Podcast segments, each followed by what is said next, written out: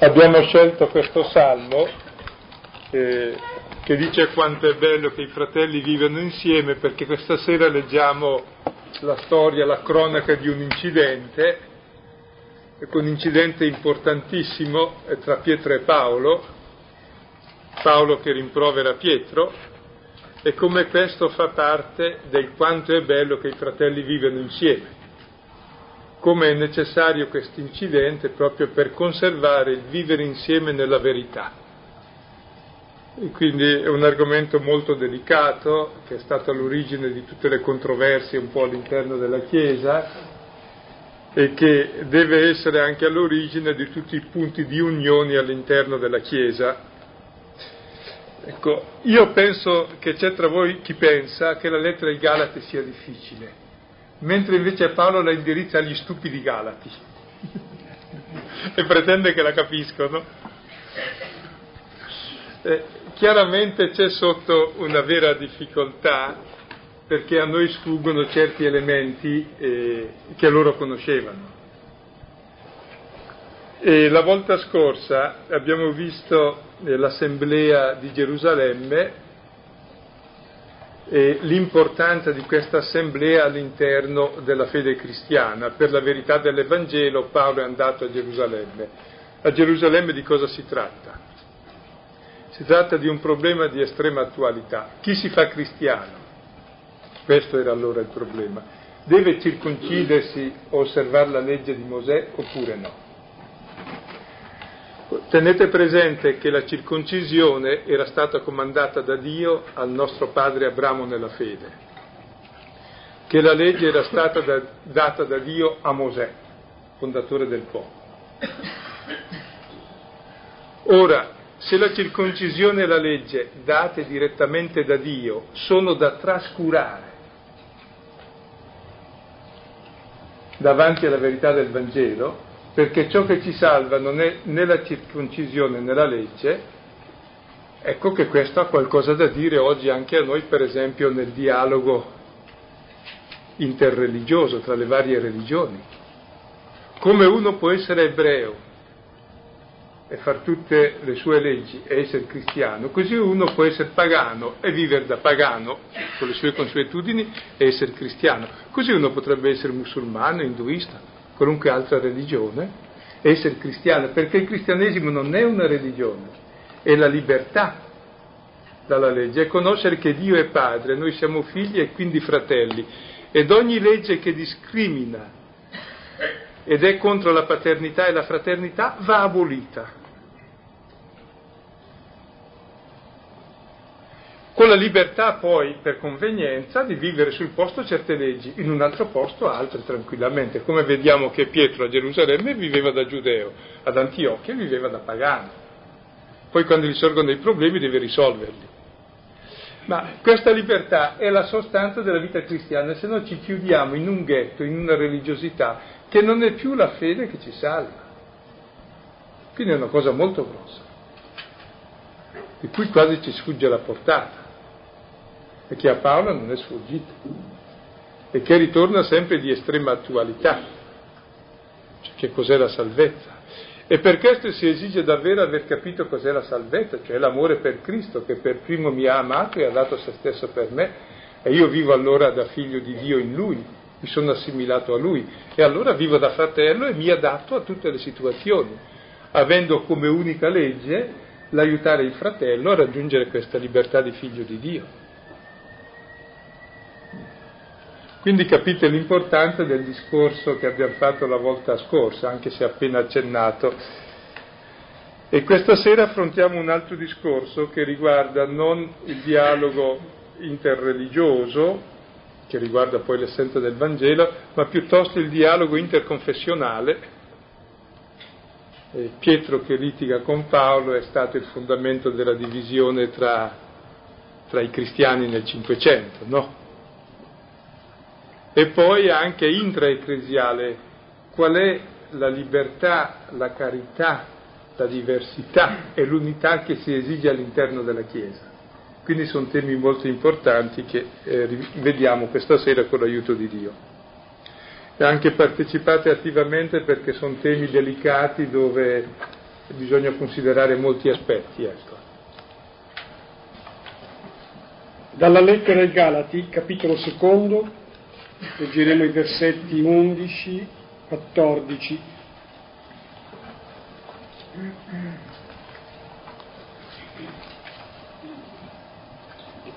Capitolo secondo, versetti 11, 14.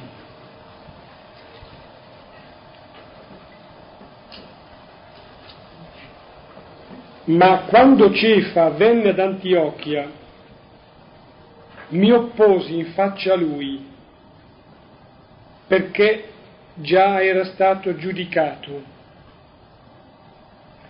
Infatti, prima che giungessero alcuni da parte di Giacomo, egli mangiava con i pagani, ma quando giunsero si ritraeva e si separava per timore di quelli che vennero dalla circoncisione e con lui si comportarono ipocritamente anche gli altri giudei, sì che perfino Barnaba fu trascinato nella loro ipocrisia. Ma quando vidi che non camminavano dirittamente verso la verità dell'Evangelo, dissi a Cefa davanti a tutti se tu che sei giudeo vivi da pagano e non da giudeo, come puoi costringere i pagani a giudaizzare? Quando leggiamo questo brano, in cui Paolo dice che si oppose in faccia a Pietro, alla fine diciamo parola di Dio e rispondiamo rendiamo grazie a Dio. Con l'importanza di questo brano è questa, che è parola di Dio quindi proprio anche questa lite tra Pietro e Paolo diventa normativa della nostra fede. E questo è l'interessante di questo episodio. E prima chiariamo l'argomento e poi come si svolge, le varie interpretazioni perché ha una lunga storia questo, e poi passiamo al testo lasciandoci guidare dal testo. Ecco, il problema non è quello di Gerusalemme, a Gerusalemme si era trattato se i pagani dovevano circoncidersi e si è detto di no. Ora qui il problema è un altro, i giudei cosa devono fare? Finché sono in Terra Santa è chiaro, osservano le loro leggi. Quando si trovano fuori dalla terra, in comunità cristiane miste che vengono anche dal paganesimo, possono partecipare alla mensa, all'Eucaristia, alla comunione con questi, quindi trasgredire le loro leggi. È chiaro che possono erano venuti a un certo accordo, non si sa bene se prima o dopo questo incidente, che è in Atti degli Apostoli al capitolo 15 al versetto 27, dove si dice che i pagani, dove c'è comunione di mensa, devono sottostare per rispetto verso i giudei a qualche regola fondamentale, come se uno mangiasse a tavola con me gli direi di non mettere le lucertole vive nel piatto, non mi piacciono, perché non rientra nel nostro abito culturale, quindi in quel momento preferisca un pezzo di formaggio, anche lui. Ecco. Quindi abbiamo cercato un compromesso quando c'erano le mense miste. E contemporaneamente però i giudei superavano la proibizione di mangiare con i pagani e vedremo il significato del mangiare insieme, che secondo me è il centro del brano. E Pietro difatti tranquillamente ad Antiochia, Antiochia è una zona pagana, però con molti giudei, era la via dell'impero verso Roma, ecco, dove si trasferirono i primi cristiani dopo la prima persecuzione, lì furono chiamati per la prima volta cristiani e da lì si diffuse il cristianesimo, Antiochia di Siria. Pietro, dicevo, si comportava normalmente come i pagani, andava a mensa con loro e mangiava quello che gli davano senza nessun problema. Il problema venne quando arrivarono da Gerusalemme dei giudaizzanti,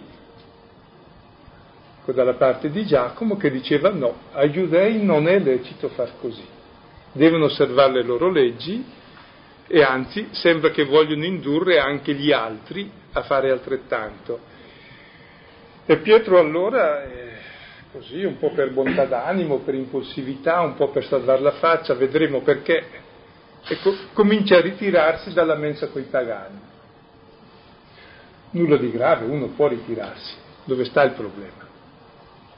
Cioè incosciente uno può fare quel che vuole, il problema è un altro, che ritirandosi Pietro con l'autorità che ha di Pietro e che Paolo gli riconosce, è come costringere i pagani a osservare la legge per avere la comunione con loro.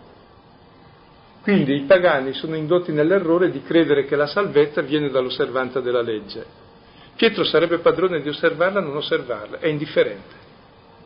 Quindi potrebbe ritirarsi. Ma lo scandalo che dà ai pagani che non lo sanno è questo il problema di Paolo. E quindi lo accusa di ipocrisia. E nella storia dell'esegesi questo brano ha avuto varie interpretazioni dalle più benigne che dicevano che Pietro e Paolo hanno sceneggiato un litigio in modo tale che la gente capisse la verità del Vangelo. Certamente lo Spirito Santo l'avrà fatto questo e resta. Certo non Pietro e Paolo, Ecco, l'interpretazione più dura è quella che confluisce in Lutero dicendo che Paolo ha peccato gravemente contro la fede, Pietro ha peccato gravemente contro la fede e Paolo lo riprende. Con le interpretazioni intermedie che probabilmente rispondono più a verità e che aprono un problema interessante all'interno delle chiese e della Chiesa, è che Pietro per motivi pastorali, per conservare l'unità, dice facciamo così, scendeva un po' a compromessi. E Paolo lo riprende giustamente perché con questi compromessi sulla verità non si salva l'unità. Unità e verità non sono in antitesi. L'antitesi alla verità è la verità parziale o la falsità. L'antitesi all'unità è la divisione. Mentre l'unica verità possibile di Dio che è amore, è l'unione, è l'unità, e l'unica unità possibile è nella verità, non nella menzogna, è la menzogna che divide. Ecco, e l'intervento poi di Paolo che vedremo più a fondo può essere comprensibile non per dividere la Chiesa, l'errore è stato usare l'intervento di Paolo per dividere le Chiese. Paolo non ha diviso la Chiesa, l'ha unita, era Pietro che stava dividendo. Quindi non è lecito prendere l'intervento di Paolo per dividere le chiese, è per unire le chiese nella verità più profonda. Quindi cercheremo un pochino di leggere questo brano eh, più che in obbedienza alle polemiche che ci sono state, in obbedienza al testo, che, che il Signore ci aiuti a capirlo. E mi sembra che per accostarsi a questo testo e avere la libertà di Paolo, come dice San Tommaso, e l'umiltà di Pietro, ecco, che sono i due fatti fondamentali della nostra fede, ci voglia un grande amore della verità, non amor proprio o di litigio, ma amor della verità. E poi essere molto radicati nella verità dell'amore, che cioè realmente Paolo ama la Chiesa, ama Pietro, ama tutti ed è in base a questo amore che agisce, non in base a polemiche non, non aveva voglia di fare polemiche e non è questa l'abitudine delle chiese di Dio. Quindi è solo con questo spirito di un grande amore per la verità e solo per la verità, è una grande verità nell'amore, senza passioni disordinate che può permettere che la libertà diventi non motivo di divisione all'interno della Chiesa, ma di unione. Ecco, allora vediamo Iniziamo allora l'analisi dei singoli versetti che raccontano il fatto. Versetto undicesimo. Quando Cefa venne ad Antiochia, mi opposi in faccia a lui perché già era stato giudicato, ripreso. Ecco, non si sa quando eh, Cefa, Pietro, fosse andato ad Antiochia, non si sa di preciso neanche perché fosse andato. A Gerusalemme comunque Giacomo era diventato già capo della Chiesa e siccome da Antiochia, era una zona pagana, con molti giudei, passava la via principale per Roma, ecco forse Pietro è in movimento. E Nonostante si rivolgesse ai giudei, Pietro di per sé aveva fatto già un'esperienza di contatto con dei pagani. Capitolo decimo degli Atti racconta l'incontro di Pietro con Cornelio, meglio l'incontro di Cornelio pagano con Pietro, che viene inviato addirittura da Dio, quindi è anche in contatto in cammino verso i pagani. Ecco qui per Pietro, per Cefa, si presenta la situazione nuova, cioè la convivenza di un giudeo cristiano con dei cristiani provenienti dal paganesimo. Questo è il quadro. Ecco, ed è proprio lì a Antiochia e Paolo dice subito io mi sono posto in faccia a lui. E Paolo sta scrivendo ai Galati che hanno lo stesso problema, questo è importante. Per cui dice pensate voi se mi sono posto a Pietro se non mi oppongo a voi. È proprio per dire eh, non rispetto nessuno su questo. Ecco, cioè, non ho dei falsi pudori, e mi opposi in faccia a lui, cioè Paolo contesta Pietro non per amor di contesa, non per rivalità, non per insubordinazione, non perché vuol dividersi, ma per un motivo profondo, perché era già stato giudicato. Cioè perché Pietro sbaglia su una cosa fondamentale ed è suo dovere fraterno riprenderlo. E giudicato cosa vuol dire? Non si sa bene cosa voglia dire, eh, se giudicato per esempio dalla sua coscienza, perché Pietro già sapeva che doveva essere libero dalla legge, oppure forse giudicato dalla verità dell'Evangelo, o forse giudicato dalla comunità, cioè quelli della comunità che avevano capito la posta in gioco dicevano sbaglia e quindi si era già creata una divisione della comunità che Paolo aveva riscontrato, oppure forse giudicato anche da Dio stesso, questo passivo. E la vulgata dice era reprensibile, cioè colpevole, cioè aveva sbagliato. Insomma. Qualunque sia l'interpretazione, Pietro ha fatto un errore e adesso descrive in cosa consiste l'errore di Pietro. Oh, un riferimento forse descrittivo, capitolo decimo che dicevo prima, degli Atti, presentando appunto Cornelio, presentandosi Cornelio a Pietro, Pietro vorrebbe rifiutarlo, però pregando viene come assorto, assopito, eh, in una visione in cui gli si offre una tovaglia, quattro, le quattro cocche, gli angoli della tovaglia vanno verso il cielo, dentro animali di ogni specie, mangia Pietro, no, io distingo non devo mangiare qualsiasi animale, perché ci sono degli animali che posso mangiare, animali puri, altri no. No, tu non devi dire impuro ciò che eh, è dichiarato puro da Dio. La visione simbolica dice a Pietro, tu non devi fare discriminazioni tra le persone. Questa esperienza pare ci fosse già alle spalle per Pietro. Quindi sbaglia quando lui discrimina non gli animali ma le persone. Versetto dodicesimo, Infatti, prima che giungessero alcuni da parte di Giacomo, egli mangiava con i pagani, ma quando giunsero si ritraeva e si separava per timore di quelli che vennero dalla circoncisione. Ecco il motivo eh, per cui Pietro sbaglia ed è riprovevole ed è giudicato, era che prima mangiava coi pagani. Ecco, mangiare insieme vuol dire vivere insieme, vuol dire considerare fratello. E questa è l'essenza del Vangelo, che Dio è Padre e non c'è nulla che ci divide, perché il sangue di Cristo ci ha pagato tutti a caro prezzo e siamo fratelli ed ogni divisione che noi tiriamo su, che è contro l'amore fraterno, è non voluta da Dio.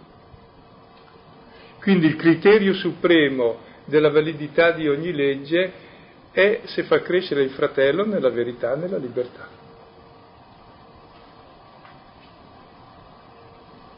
Quindi cessano tutte le separazioni tra gli uomini, non c'è più né razza né religione che divide. L'unico criterio è l'amore dell'altro, e l'amore dell'altro è che lui ami il padre e ami i fratelli, così si realizza. Questa è la verità del Vangelo, che ci viene dalla fede in Gesù Cristo, che ha dato la vita per noi. E il mangiare coi peccatori eh, potremmo dire che è il motivo fondamentale per cui fu ucciso Gesù. In... Cioè, il fondamento di tutta la legge di Israele è siate santi perché io sono santo, cioè siate diversi, siate separati dalle persone peccatrici, perché Dio è santo, Dio è diverso. Questo è il fondamento di tutta la legge. Ogni religione ti propone delle leggi per cui tu sei santo, sei separato, sei diverso, così sei gradito a Dio. Ecco, la santità vera, ecco, nel Nuovo Testamento, ma c'è già nell'Antico, non sto lì a fare la storia, e appare chiaramente in Giona, ma in altri profeti, la santità vera, cioè la diversità vera di Dio, è questa, che Dio è Dio e non uomo, e mentre noi dividiamo e separiamo, Dio è Dio perché ama tutti. Questa è la sua divinità, perché è padre di tutti. È quello che Giona non voleva capire. Ed è quello che dice Luca 6,36, rifacendo il verso al Levitico, dice invece che siate santi perché io sono santo, siate misericordiosi perché io sono misericordioso. C'è la nuova santità, la diversità di Dio è che Dio è misericordia e quindi non divide più i buoni dai cattivi, perché addirittura i peccatori sono quelli che hanno più bisogno di misericordia e quindi ci sta di più insieme, sono più amati. Con l'espressione ancora più precisa si vanno traducendo quel versetto di Luca 6,36 dice più che siate misericordiosi, perché istintivamente, nativamente non siamo misericordiosi, diventate misericordiosi, conseguendo e sperimentando misericordia da parte del Signore, poco alla volta diventiamo misericordiosi. Cioè, allora la diversità di Dio da noi è che noi dividiamo, distinguiamo, escludiamo.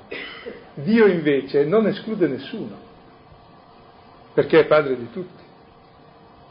E se noi escludiamo uno, neghiamo Dio che è padre di tutti. È la storia del fratello maggiore che non vuole entrare a cena col minore perché è peccatore e quindi resta fuori. Quindi l'unico che resta fuori dalla salvezza è il giusto. Perché Dio salva tutti per misericordia perché è padre di tutti. Quindi il principio di esclusione è ciò che distrugge la diversità di Dio, è ciò che ci impedisce di essere cristiani. Per questo allora tutte le diversità vengono assunte dal cristianesimo non come motivo di divisione ma di unione, no? di complementarietà. E allora Pietro, separandosi e ritirandosi dalla mensa, praticamente si rimangia il Vangelo. Lui l'ha fatto per motivi buoni, perché il male lo si fa sempre per motivi buoni. Cioè non voglio inimicarmi quelli di Gerusalemme e la Chiesa Madre, eh, Pietro è impulsivo, abbastanza conciliante, non è neanche molto lucido nelle analisi, piuttosto istintivo, dice così almeno, e poi ci tiene a salvare la faccia come tutti. Ecco, quindi Pietro così istintivamente, un po' per paura, un po' per vigliaccheria, un po' per buona volontà, un po' per buon animo, si ritira, senza accorgersi del male che fa. Stavo pensando che questo qui è l'antico vizio di Pietro, perché mh, mm, riferendomi ancora all'autore che è vicino a Paolo, cioè Luca, Luca racconta il capitolo quinto, dal versetto primo al versetto undicesimo, racconta diverse cose, tra cui anche un fatto miracoloso per cui Pietro, bevendo Gesù, butta le reti e fa una pesca che era insperata. E però quando Pietro si accorge che c'è qualcosa di, di straordinario, cioè c'è una presenza che indica, beh, che indica la vicinanza di Dio, dice allontanati da me che sono peccatore. Cioè Pietro eh, prende le distanze quasi istintivamente, perché Pietro è, un uomo religioso sostanzialmente, è un uomo religioso. Sono peccatore, Signore, allontanati da me. Che Gesù Cristo ha detto invece che proprio essendo, essendo il Cristo, il Salvatore, lui cercava i peccatori. Con questo movimento di Pietro di separarsi, di allontanarsi, di staccarsi. Che poi è tipico della nostra immagine, direi, di Dio e della nostra religiosità. Pensiamo che Dio sia il separato, lo staccato, no? Invece Dio è maledizione, è fatto maledetto in croce. è colui che porta su di sé tutto il nostro male, è fatto peccato. Cioè Dio è solidale con l'uomo perché è amore ed è solidale col negativo dell'uomo. Cioè Dio è, ha quelle caratteristiche fondamentali dell'amore di cui parla Paolo, e la prima è la macrotimia, cioè ha l'animo grande, abbraccia tutti, non può escludere nessuno. E l'ultima è che si fa carico di tutto, la simpatia, cioè patisce con tutti. Esattamente il contrario eh, del nostro modo di immaginare Dio, che è piuttosto uno che giudica, distingue, divide, separa, No, Dio comprende. Questo non vuol dire non distinguere tra bene e male, anzi esattamente il contrario. Vuol dire distinguere molto bene le due cose, ma salvare le persone, sono le persone da amare e quindi portare su di sé il negativo delle persone. Mentre Pietro, per salvare se stesso, per salvare la legge, si ritira. Ecco, praticamente Pietro fa il fariseo, il fariseo è il separato, no? il ritirato cioè ritorna indietro. Allora se Paolo reagisce non è appena per questione temperamentale, perché Pietro era impulsivo, diceva poco fa Silvano, e adesso Paolo invece è reattivo. No, probabilmente proprio per questo fatto che si ritrae Pietro, si separa, fa il fariseo e Paolo aveva sperimentato cosa volesse dire essere fariseo. Ecco, Paolo aveva sperimentato sulla sua pelle quale rischio fosse quello del farisaismo, cioè della separatezza, motivata religiosamente. Ecco, esattamente l'atteggiamento del fariseo è l'atteggiamento preclusivo rispetto al dono dell'Evangelo, al dono della salvezza, che è gratuito. Cioè, mi sembra un po' che Pietro e Paolo rappresentano i due aspetti della nostra anima cristiana. Uno l'anima religiosa che giudica, condanna. Oggi venivo in treno da Genova e c'erano dei ragazzacci nello scompartimento vicino, commentavano le signore vicino a me, che fanno rumore, che distruggono. E poi c'era uno che era un po' ubriaco così e tutti lo guardavano e dicevano che schifo, che ribrezzo, non sa da far così. Quello è il nostro fratello. Cioè, che è giusto giudicare il male perché gli fa male essere così, no? E quindi il giudizio in merito alla realtà è vero, in merito alla persona è esattamente il contrario di quello che fa Dio e di quello che dobbiamo fare noi. Cioè, questo separarci dalle persone, questo identificare l'uomo col suo male, è questo il nostro male. Questo giudicare, questo condannare. La nuova santità, la diversità di Dio è che non condanna nessuno e ama di più chi ne ha più bisogno, appunto la misericordia. E Pietro invece rappresenta la nostra anima religiosa che per tranquillità fa le sue categorie, che sono giuste normalmente, supponiamo, ma non è detto. Supponiamo anche che siano giuste, le applichi alle persone e giudichi le persone in base a queste. Invece non va mai giudicata la persona in base a nessuna legge. In base alla legge giudichi il bene e il male ed è importante distinguerlo, se no non sei uomo. Ma in base alla tua fede ami chi fa il male molto di più perché ne ha più bisogno, come Cristo è morto per i peccatori. Per cui la salvezza è per tutti noi. Quindi sono due cose molto diverse. E Pietro rappresenta la nostra tendenza farisaica, religiosa, che è costante per sentirci bravi a posto in fondo. Interessante, no? È in base a questo che nascono le divisioni all'interno della Chiesa. La Chiesa è cattiva, noi invece che siamo bravi facciamo una Chiesa migliore. Queste sono le divisioni all'interno della Chiesa. È lo stesso ragionamento, il migliorismo dei più perfetti, no? È questa Chiesa, come è questa gente che Dio ama.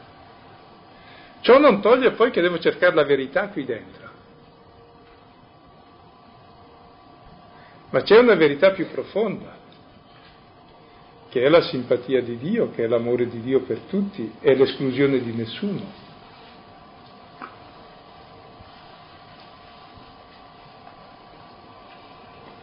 A conclusione di questo versetto si può leggere una specie di sequenza, non so come sia stata formulata.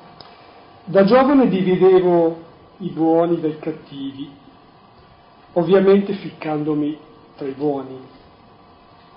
Poi imparai a distinguere il bene dal male, dove ovviamente il bene era ciò che pensavo io. Successivamente cercai con fatica di discernere in me il bene dal male e cominciai a vedere nel mio cuore tutto il male di tutti. Allora intuì perché Cristo stava a mensa con i peccatori e perché non possa ancora oggi fare diversamente. Versetto tredicesimo. E con lui si comportarono ipocritamente anche gli altri giudei sì che perfino Barnaba fu trascinato nella loro ipocrisia. Questo versetto si parla due volte dell'ipocrisia. Ecco, Pietro, gli altri giudei e Barnaba, lo stesso Barnaba che era stato quello che aveva introdotto Paolo nella comunità di Gerusalemme, è stato il suo maestro un po' nell'evangelizzazione, ecco, sono tacciati di ipocrisia. Ecco, l'ipocrisia è un atteggiamento fondamentale eh, dell'uomo religioso, ma dell'uomo semplicemente, cioè l'ipocrita è colui che fa da protagonista, che si mette al primo posto e per salvare la faccia, per essere al primo posto, poi tutto diventa funzionale a questo. Per cui la verità suprema è stare al primo posto tutto il resto sarà funzionale a questo. Questa in fondo è l'ipocrisia, che non vuol dire direttamente falsità. L'ipocrita nella tragedia greca è il protagonista. E il resto è il coro che deve rispondere. Quindi chiaramente allora lui deve tenere quella posizione e poi tutto è funzionale a questo. Ecco. E, prego. Stavo pensando che anch'io, non in treno venendo da Genova, ma girando per le strade del mio paese, ho visto la reclame di una discoteca dove si esortava il giovane ad essere protagonista. Protagonista, non c'era mica ipocrita. protagonista. Allora, chiaro, eh, credo che si debba cercare una riuscita e si debba cercare una realizzazione di sé. Ecco, il protagonismo di cui si parla qui e che si condanna è un certo tipo di riuscita.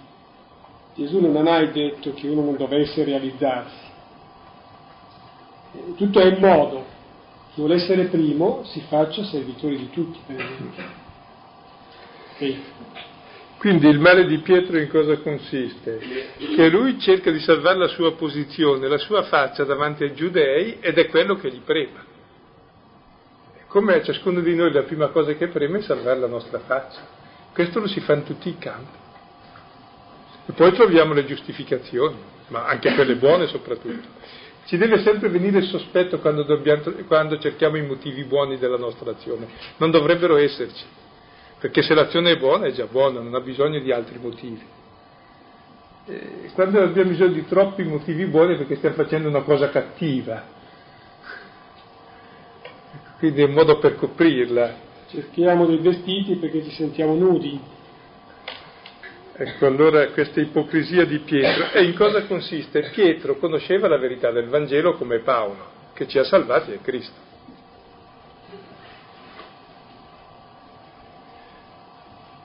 però si ritira dalla mensa sapendo, è vero che la salvezza è Cristo, però se io sto a mensa con loro, poi quelli di Gerusalemme ne hanno a male, allora rompo la comunione con quelli, eccetera. Si dimenticava però la cosa fondamentale, che lui ritirandosi da mensa con i pagani veniva implicitamente ad affermare che la salvezza non è Cristo, ma è l'osservare le leggi giudaiche, non so se è chiaro.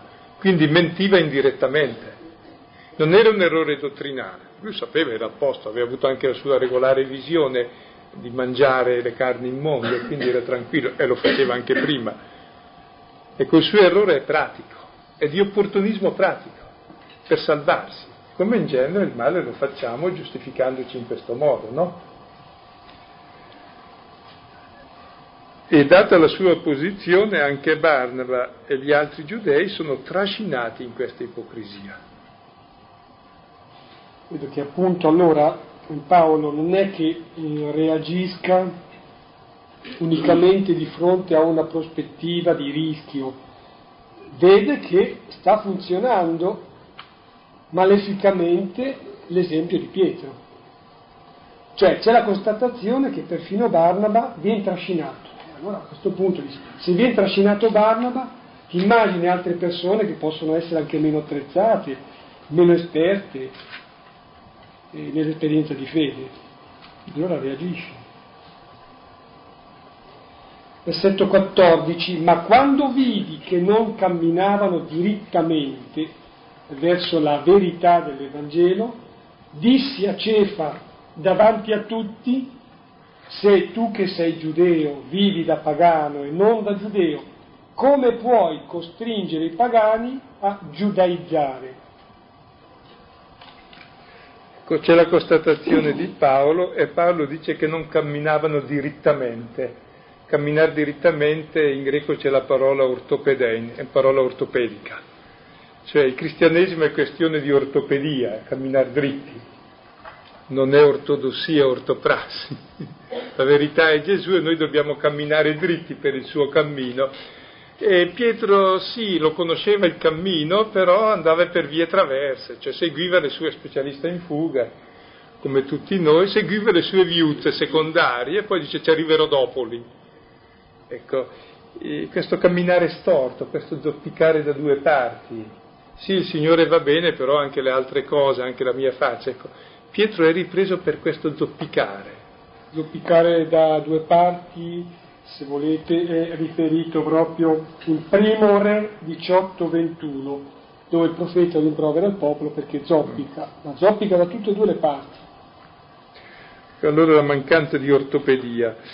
E poi in che direzione bisogna camminare? Verso la verità dell'Evangelo. Cioè la verità dell'Evangelo è che Dio è Padre e noi siamo fratelli.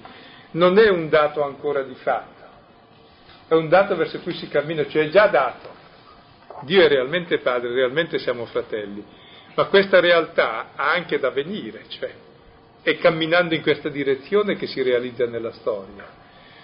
Ed è bello anche questo camminare verso questa verità, cioè la verità è anche un punto d'arrivo, non è una cosa che abbiamo in tasca, è una proposta che Dio ci fa, è già una realtà data in Lui e che in noi avviene attraverso la nostra partecipazione, il nostro cammino.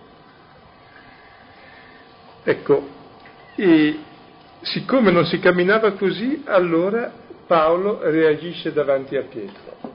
La prima cosa che mi viene da dire è questa, che non si mette a parlare male di Pietro, non si mette a criticarlo, non si mette a insidiare la sua posizione, a scrivere sui giornali locali, glielo dice in faccia. L'altro può ribattere, può giustificarsi, si saranno spiegati. La verità viene fuori da questo dialogo. Cioè, non fanno un gioco di potere per fregarsi l'un l'altro. Questo è molto importante. Se lo dico. C'era una volta eh, un gesuita ai tempi di Sant'Ignazio che nella chiesa di Santa Maria del Popolo, dove aveva parlato Lutero, eh, parlava della riforma della Chiesa e cosa doveva fare il Papa, diceva cose giuste. Sant'Ignazio poi lo chiama e gli ha chiesto il Papa c'era? No. Per primo gli ha chiesto quanti papi ci sono? Uno. E c'era lì? No. E allora? Vai a dirglielo. Se hai qualcosa da dire, vai a dirglielo. Se no vieni a chiedermi una penitenza. E gli chiese di andare a piedi scalzo a Gerusalemme. robusti una volta. Cioè, questo coraggio di dire la verità è importante, non di criticare, è un'altra cosa. La critica è per dominare l'altro, mentre qui è vera correzione fraterna, è vero amore della verità, ma anche la verità dell'amore dell'altro che mi preme e glielo dico. Quindi esige davvero una grande carità e un amore, è colossale. Ed è per questo che l'intervento di Paolo non divide la Chiesa, ma addirittura la unisce ed era Pietro che stava dividendola col suo atteggiamento. La verità non divide, sono le mezze verità che divide, la verità a metà appunto. Ed è bello questo, e prima dice mi opposi in faccia, è proprio fronteggiare. E qui dice, lo, glielo dissi a Cefa, e sottolinea a Cefa, cioè la pietra, la roccia, non a Simone, a Cefa, che è il nome proprio eh, di Pietro che gli ha dato Gesù. E lo dissi davanti a tutti davanti a tutti perché lo scandalo era per tutti, se no non occorreva, se era un suo affare privato glielo dicevi in privato oppure facevi senza. Circa la correzione fraterna, eh, se voi guardate in Matteo 18, la correzione fraterna avviene eh, dopo la parabola della pecora smarrita. Se voi guardate in Luca, la correzione fraterna avviene al capitolo 17 dopo il capitolo 15, che sono le parabole della misericordia. Cioè la correzione fraterna che è la forma più alta di amore e di verità è possibile solo se c'è un'accettazione assoluta dell'altro. Se no non è possibile, se no è semplice critica, dalla quale l'altro giustamente si difende e che tu fai per attaccare l'altro. Quindi questa correzione fraterna direi è il punto più bello della comunità cristiana, anche più delicato, che esige le due qualità fondamentali della verità e dell'umiltà, che sono le qualità dell'amore, la verità e l'umiltà. Dove uno non cerca se stesso, non cerca il proprio potere, non cerca di screditare l'altro, non cerca la divisione, cerca davvero l'amore di Cristo e dei fratelli. Ed è questo che permette a Paolo allora di fare il suo rimprovero in modo preciso e glielo formula. Dice tu che sei giudeo puoi vivere da pagano tranquillamente, non da giudeo. Solo che adesso tu col tuo atto, e qui gli dice cosa sta facendo, ciò di cui Pietro non si era reso bene conto, costringi gli altri a giudaizzare. Cioè gli altri che non hanno la tua stessa fermezza di fede possono pensare che la salvezza venga dall'osservanza della legge, quindi tu distruggi il Vangelo negli altri. È questo che stai facendo. Ecco. E questo atteggiamento eh, di Paolo, eh, Tommaso, San Tommaso lo pone come esempio di zelo e libertà che tutti dobbiamo avere. Io questa, no, l'ho tradotto così. Un esempio, dice Tommaso, pressa poco, con parole più nostre, un esempio di umiltà per i vertici, che non disdegnino di essere corretti da piccoli, dai piccoli, dai sudditi, e un esempio di zelo, di libertà, di franchezza, parresia, eh, cioè appunto franchezza libertà, per la base per la base perché non tema di correggere i vertici, soprattutto se c'è di mezzo il bene degli altri. Ecco, combinando queste due cose, credo che davvero si realizza quello che auspicava, cioè anzi prometteva e dava il Salmo. Eh, lo stare assieme è utile. Esempio di umiltà per i vertici, di zelo, di libertà e di franchezza per la base. Va bene? Ecco, voi capite allora questo brano che ha diviso le chiese ed è sempre motivo di divisione all'interno delle chiese, dovrebbe portare quell'atteggiamento che unisce le chiese. Perché Paolo ha unito la chiesa che stava dividendosi, perché c'è la verità e l'amore. Quindi è una cosa estremamente difficile che chiediamo. Ecco, allora non so se è abbastanza chiaro cos'è capitato ad Antiochia, ecco, è questa parola di Dio, è questa tensione che c'è tra Pietro e Paolo, che in qualche misura si presenterà sempre all'interno della Chiesa, cioè che si può sbagliare, sbagliare la valutazione pratica sulla verità, facendo degli errori pratici notevoli, e ci vuole il coraggio e l'amore la libertà di dire la verità da una parte e dall'altra l'umiltà di accoglierla e di accettarla. Quindi c'è un modo di gestire anche l'autorità nella Chiesa, adesso andiamo un pochino a un argomento così storico, ma nel Vaticano I si è definita l'infallibilità del Papa, no? Ecco, poi dopo, come sapete, il Vaticano I fu chiuso perché gli, i piemontesi presero Roma, se no doveva continuare ponendo dove, come, quando, in che contesto è infallibile, che poi è spiegato nel Vaticano II che questa infallibilità non è che il Papa o la Chiesa inventano la fede, è infallibile perché ascolta la fede, perché agisce con gli altri, perché ognuno ha la sua responsabilità, perché si consultano, perché c'è corresponsabilità collegiale nella Chiesa, perché c'è una varietà di carismi che tutti vanno rispettati. Ma questo direi a tutti i livelli, addirittura va dalla semplice autorità paterna in casa all'autorità del parroco, all'autorità del vescovo, all'autorità del Papa. E allora mi sembra che eh, un pochino c'è un insieme di atteggiamenti che devono sempre essere conservati tutti, cioè l'unità, ma nella verità, ma nella libertà, ma nell'amore, ma nel rispetto della diversità. Dove manca uno di questi termini e si fallisce. Cioè dove non c'è rispetto della diversità, dove non c'è unità nella diversità, dove non c'è libertà, dove non c'è verità, dove non c'è amore. Ecco, mi sembra che stanno sempre insieme, ecco, dove manca uno di questi crolla l'unità della Chiesa, patisce la verità del Vangelo e ci allontaniamo dal regno di Dio. E mi sembra allora che questo brano è veramente parola di Dio molto densa, perché ci vuol portare a questi atteggiamenti di fondo eh, che realizzano davvero all'interno del popolo di Dio quella che è la ricchezza di Dio nell'unità, nella fraternità, nella libertà, nella diversità, nel rispetto di tutte le differenze. Ecco, quindi mi sembra un brano estremamente importante, estremamente attuale, al di sopra, al di là di ogni polemica, ecco. Io consiglierei dei testi per concludere. Ecco. E innanzitutto direi il frutto da chiedere eh, da questo testo era quanto dicevo prima, un amore per la verità, per l'unità, per la carità, per la libertà, per la diversità, per tutte queste caratteristiche fondamentali della nostra fede. Poi dopo, come primo testo, potete leggere il Salmo 132, quanto è bello che i fratelli vivano insieme, è veramente il grande dono di Dio questa unione fraterna. Come secondo testo è 1 Corinzi 12, dove si mostra che quest'unità è nella diversità più assoluta, come un corpo, ognuno è un membro diverso dall'altro.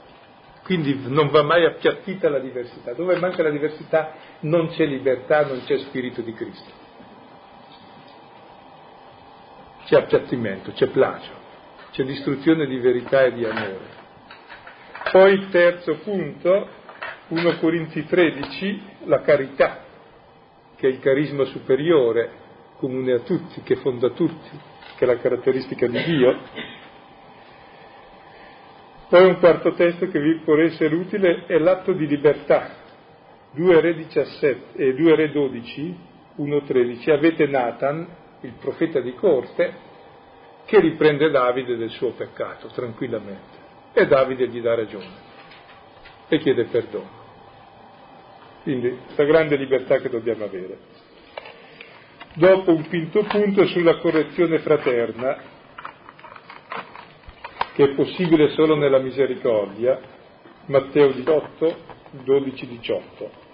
Poi un sesto punto che è fondamentale in tutto il brano è la nuova concezione di santità di Dio che sta sotto, cioè la santità, la diversità di Dio. Non è che lui si separa dagli altri perché sono peccatori, ma la sua santità è che amore e misericordia per tutti i peccatori. Allora prendete Luca 6, 27, 38, il cui centro è diventate misericordiosi come il Padre e poi spiega questa diversità, questa nuova santità che consiste nell'amore del nemico, del lontano, nel non giudicare, nel non condannare. Questo è il nuovo codice di santità. Auspicabile un settimo punto perché 6 è la, la perfezione mancata, 7 meno 1, ci vuole un altro testo. Allora eh, prendiamo per Luca 19, 1, 11 che è quello di Zaccheo, il peccatore, presso il quale Gesù dice io devo fermarmi a casa tua, devo, interessantissimo. breve sosta. Presenti eh, molti problemi, io preferirei i problemi lasciarli tutti aperti, perché mm, non è che devo risolvere dei problemi, mentre invece mi interessa vedere le ispirazioni positive, i criteri positivi che questo brano dà per vivere i problemi che ci sono e ci saranno sempre, in modo che questi problemi siano non fattori di divisione ma di unità e di crescita. Voglio dire, l'errore sarebbe usare questo brano, sarebbe l'uso contrario a quello che ha fatto Paolo per dividerci e litigare, mentre invece quali sono i criteri che stanno sotto questo brano, che fanno sì che anche il litigio più duro, come quello tra Pietro e Paolo, diventi motivo di verità e di unione. Questo mi sembra un po'. Allora cosa ci ha ispirato lo Spirito del Signore in questa direzione? Perché poi è un fatto costante questo della vita anche in cose più banali, non solo in cose così grosse. Ecco, si chiedeva eh, come si fa in fondo a giudicare quando bisogna stare ai propri principi nei quali siamo stati educati e quando bisogna cedere. Io penso ai principi non bisogna mai cedere, anche se il principio resiste ai principi che ha un altro senso. Ecco, il problema mi sembra qui viene un po' spostato, pone un principio superiore in base al quale si discerne, cioè il principio superiore è la verità del Vangelo, cioè è l'amore di Cristo che ha dato la vita per tutti i peccatori, è la misericordia. E allora tutte le leggi tanto quanto giovano per vivere questo principio superiore che è la giustizia di Dio. Non so se è chiaro, quindi non c'è una risposta c'è il discernimento, perché qualche volta bisogna, eh, è misericordia dire non devi far così, come Paolo per misericordia si oppone a Pietro.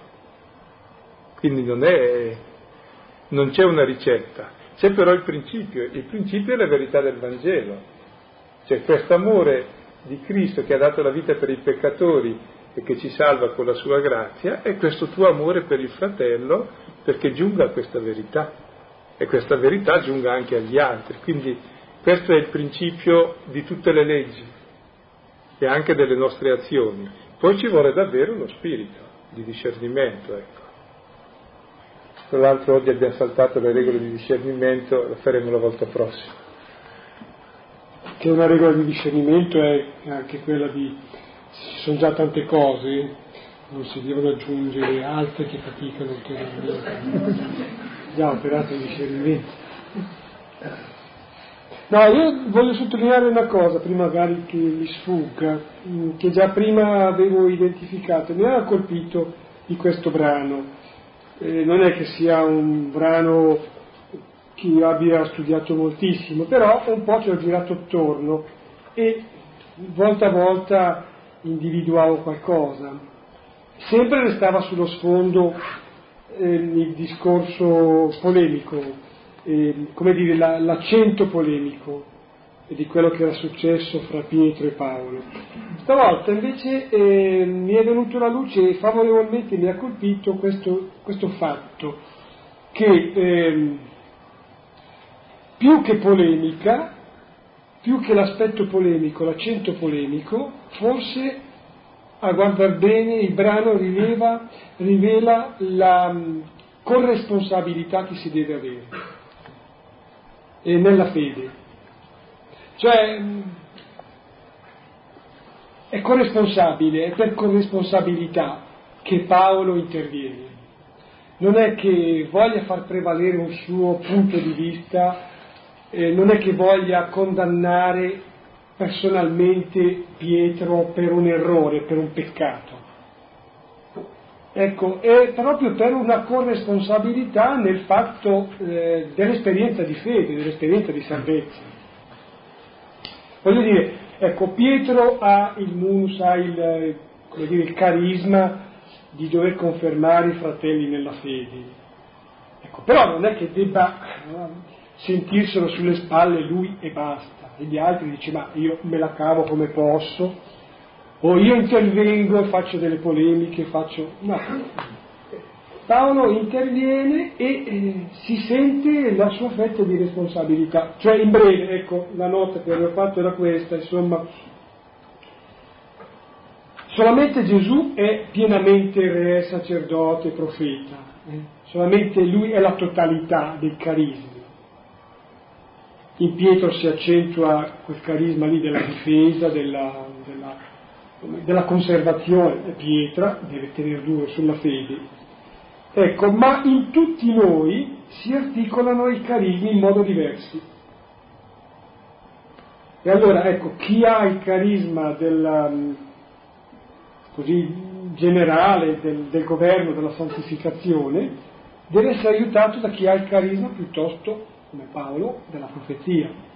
Voglio dire, ecco, che assieme si deve vedere le proprie qualità come contributo all'edificazione di un corpo, alla costruzione, al buon funzionamento, allo stato di benessere spirituale di un organismo come è la comunità dei credenti so se ho reso l'idea.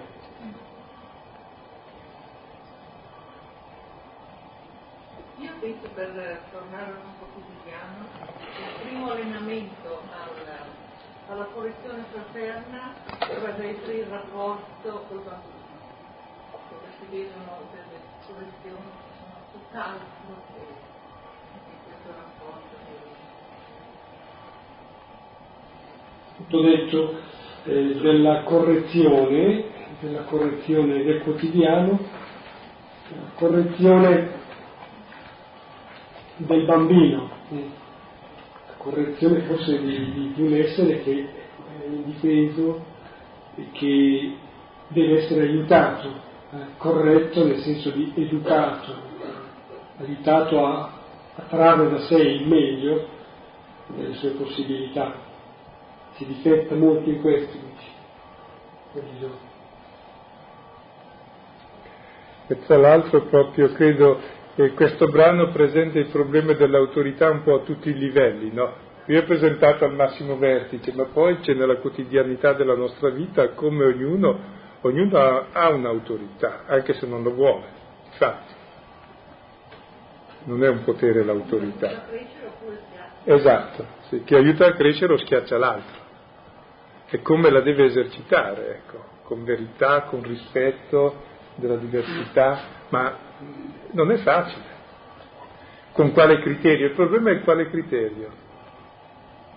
È stato detto di qua per voi, in modo che non vi siate separati, è stato detto che la correzione fraterna funziona anche, ha un, davvero una il suo aspetto positivo e di aiuto a crescere se considero l'altro, vedo l'altro alla luce, nella luce della fede come fratello, come figlio di Dio. Sentite, poi Pietro non risponde, non risponde niente, accetta questo, non fa come facciamo noi, che invece appunto trovandoci in porto, come dicevi prima tu, cerchiamo di, di spiegare, di dare delle giustificazioni sempre più grosse quanto più il corpo è grosso. Lui invece non risponde, accetta questo. Eh, è stato detto che Pietro non risponde allora all'osservazione di Paolo, ma potremmo anche lasciare magari un momentino di clima di giallo, non lo posso magari pure poter rispondere. Eh,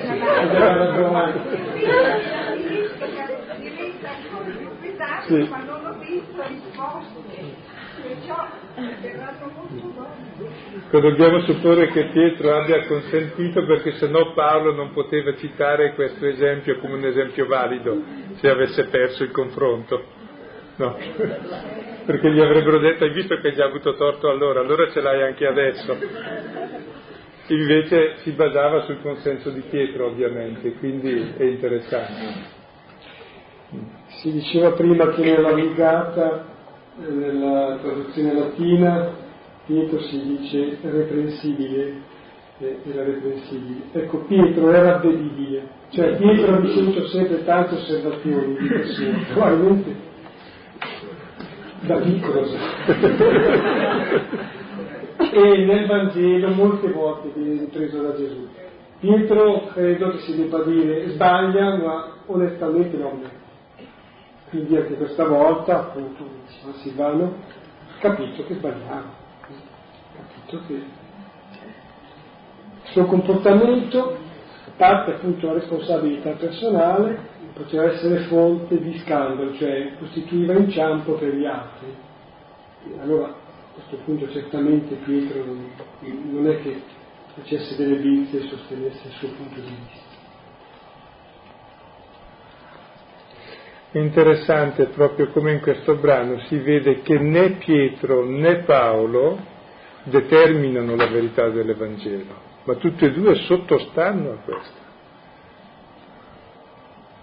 E la verità dell'Evangelo è quel che si diceva e ripeteremo, che Dio è Padre e noi siamo fratelli per la morte di Cristo che ci ha dato il suo Spirito. E questo è l'essere cristiano. E questo è il criterio in base al quale giudichi tutto il resto. Non è quello che mi ha colpito soprattutto quello che dicevi prima, che la menzogna che divide. E io aggiungerei anche la, la, mancanza di dialogo, perché la correzione fraterna è una cosa difficilissima e delicatissima, come si diceva. Io preferirei quando c'è un dissenso, preferirei dire, no? Parliamone. E, ma se l'altro si limita a negare e il dialogo quindi te lo, te lo toglie, cade qualsiasi forma di correzione fraterna che poi magari può venire a me dall'altro perché non è detto che sia io quello che deve correggere. Mm. Però se trovo che ci sono, se c'è un inciampo, appunto, che c'è un ostacolo alla comunione, alla, all'unità, eh, è giusto che venga fuori, magari anche dalla parte di chi sbaglia cade tutto quando appunto quando viene negato eh, quando il dialogo è tolto. Sì. penso che sia importante anche tenere presente in questo brano di cosa si discute. Cioè non è che io devo riprendere il fratello su qualunque cosa lui vuole camminare con le orecchie lo faccia. Non è in gioco la libertà dell'Evangelo uno è libero di fare il cavolo che crede è solo sulla libertà dell'Evangelo che ci si corregge. Cioè, ci vuole un rispetto sommo dell'altro e delle diversità. Se no, eh, diceva mio papà, noi vogliamo sempre raddrizzare le gambe ai cani, dice no, lasciali le storte, le hanno così e van bene così. Cioè ognuno è fatto a modo suo e dobbiamo rispettarlo. E non è che devo ridurre l'altro a me col dialogo, questo frantoio che lo macino fino a quando viene fuori del mio parere. No, è giusto che sia diverso. Solo quando sono in gioco delle cose molto sostanziali come la verità dell'Evangelo, che ci vuole uniformare tutti e invece noi dobbiamo essere diversi e questo fa parte della verità dell'Evangelo, allora è giusta la correzione. Non so se mi spiego, cioè, eh, se no siamo come lo zelo di donna Prassede, eh, che continuamente hanno qualcosa da ridire sull'altro, no? Questo risparmiamocela. Ecco, mentre invece proprio da, direi è importante il, riguarda eh, sulle cose di fondo, c'è il rispetto della diversità, la fede in Gesù Cristo, il non ridurre l'uno all'altro, qual è il principio ispiratore della nostra fede, cioè è questo l'oggetto della correzione, non ogni, ogni cosa qualunque. Se poi sono comportamenti gravi morali di uno, glielo dice in privato se sono di scandalo, ecco, questo sì. Ma perché tante volte noi per correzione fraterna intendiamo le cose nell'altro che danno fastidio a me lo voglio correggere. Allora qui il Vangelo dice guarda la trave del tuo occhio, cioè non è che devo correggere. È solo su queste cose molto grosse, allora è giusto e...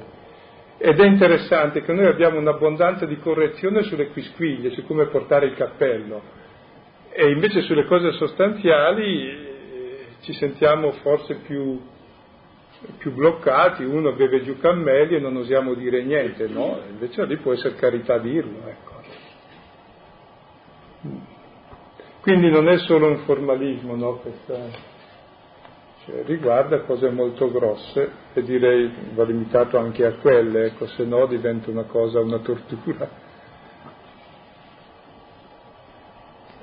Cioè, perché sotto questo brano, oltre alla correzione, è una correzione perché si impediva la diversità e ci si divideva su una diversità invece che ammetterla. Dicendo dobbiamo essere tutti dello stesso parere, cioè costringi gli altri a giudaizzare, invece no. Per cui quanto è bello che ci sia CL, i neocatecumenari, e che ci sia quelli che pensano esattamente il contrario di tutti e due, e poi gli altri. Ecco, questo è un buon segno che siamo un po' cattolici. Essere tolleranti anche con chi non è tollerante, molto difficile. Cioè, anche sarebbe molto bello che non ci fermassimo tanto a stare lì a discutere sulle nostre opinioni teologiche all'interno della Chiesa e a dividerci su queste, invece proprio ammettiamo tutte le diversità con grande libertà e ci preme un'altra cosa rispetto alle diversità, ciò che ci unisce. Me, cosa che mi ha colpito è la cosa che Paolo, che in negato questa diciamo, data o discussione con Pietro uh, lo chiama Cefa, che è il, il, nome che Cristo ha dato a Pietro, quindi gli dà tutta l'importanza che gli ha dato Cristo a Pietro.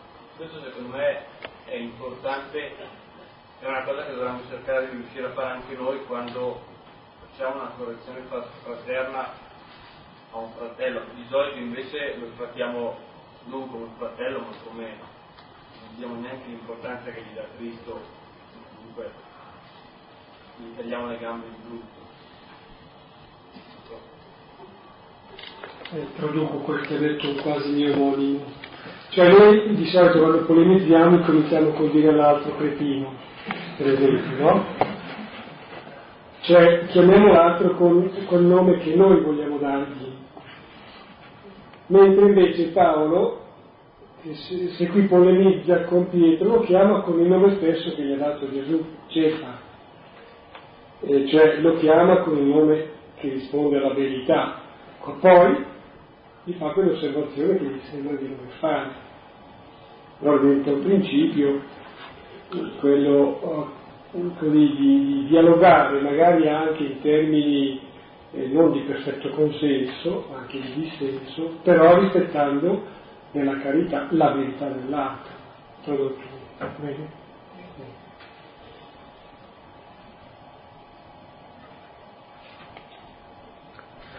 Ecco, a me di questo brano fa impressione come all'interno e della famiglia e delle comunità eh, si rischia addirittura anche lì di non rispettare questi principi fondamentali, cioè di diversità, di libertà, di rispetto, di amore, cioè un esercizio di potere che schiaccia, si diceva prima, invece che di autorità che aiuta a crescere, non l'altro, nella sua verità. Credo che in questa misura proprio ci riguarda sempre tutti nelle relazioni con gli altri, sia all'interno della famiglia, sia all'interno poi eh, più largo delle nostre conoscenze e poi all'interno di tutta la Chiesa. Ecco. C'è questo principio di comprensione e di unità. E quel che mi piace in questo brano è che si è sempre usato per litigare e per dividersi, invece Paolo l'ha fatto per stare unito, questo è interessante. Cioè con questo gesto Paolo unisce la Chiesa che stava dividendosi, che vuol dire che probabilmente era diverso da quel che facciamo noi.